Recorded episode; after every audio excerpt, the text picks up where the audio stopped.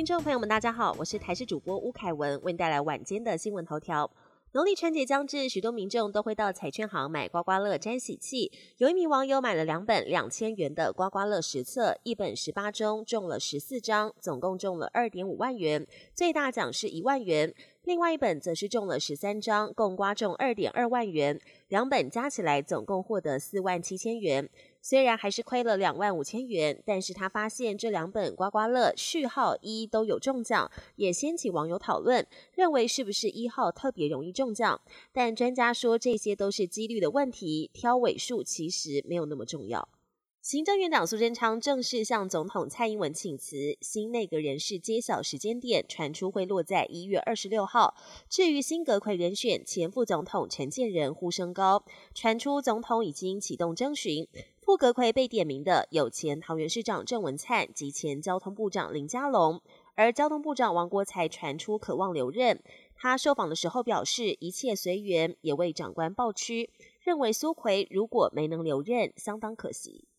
云林西罗福星宫每年农历春节都会在庙前道路高挂灯笼海，今年在加码扩增四千盏，总长将近四公里，吸引各地游客走圈观赏。而在彰化田尾，则是有一处一千平的波波草秘境，有台版兼六园之称的城美文化园区，则是落雨松大道转红，预计将吸引上万名游客入园欣赏。国际焦点：从小年夜开始，中国北京与上海的机场达到返乡客流高峰，国内客运航班量也恢复到疫情前同期的八成水准。同时，也有大量旅客塞爆各地火车站，抢着回家团圆。另一方面，由于中国民众的护照换发塞车，加上出国机票一票难求，东南亚国家像是泰国，目前仍看不见陆客的报复性出国潮。估计要等到二月底才会涌现。不过，中国大解封又碰上春运人潮，疫情似乎也跟着飙升。WHO 指出，上周中国的新冠住院率比前一周暴增了七成，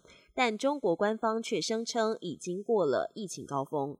南韩从一月一号起，连续三周确诊数下降，疫情稳定。南韩政府继去年九月全面解除户外口罩令之后，今天再宣布从一月三十号起取消大多数地方的室内口罩令。不过，前往医院或搭乘大众交通运输等，还是需要戴口罩，以免春节连假后疫情反扑。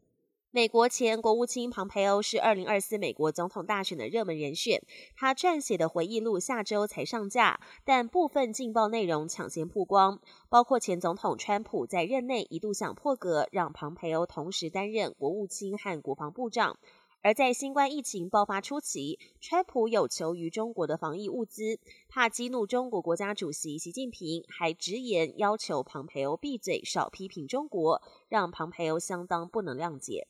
本节新闻由台视新闻制作，感谢您的收听。更多内容请锁定台视各界新闻与台视新闻 YouTube 频道。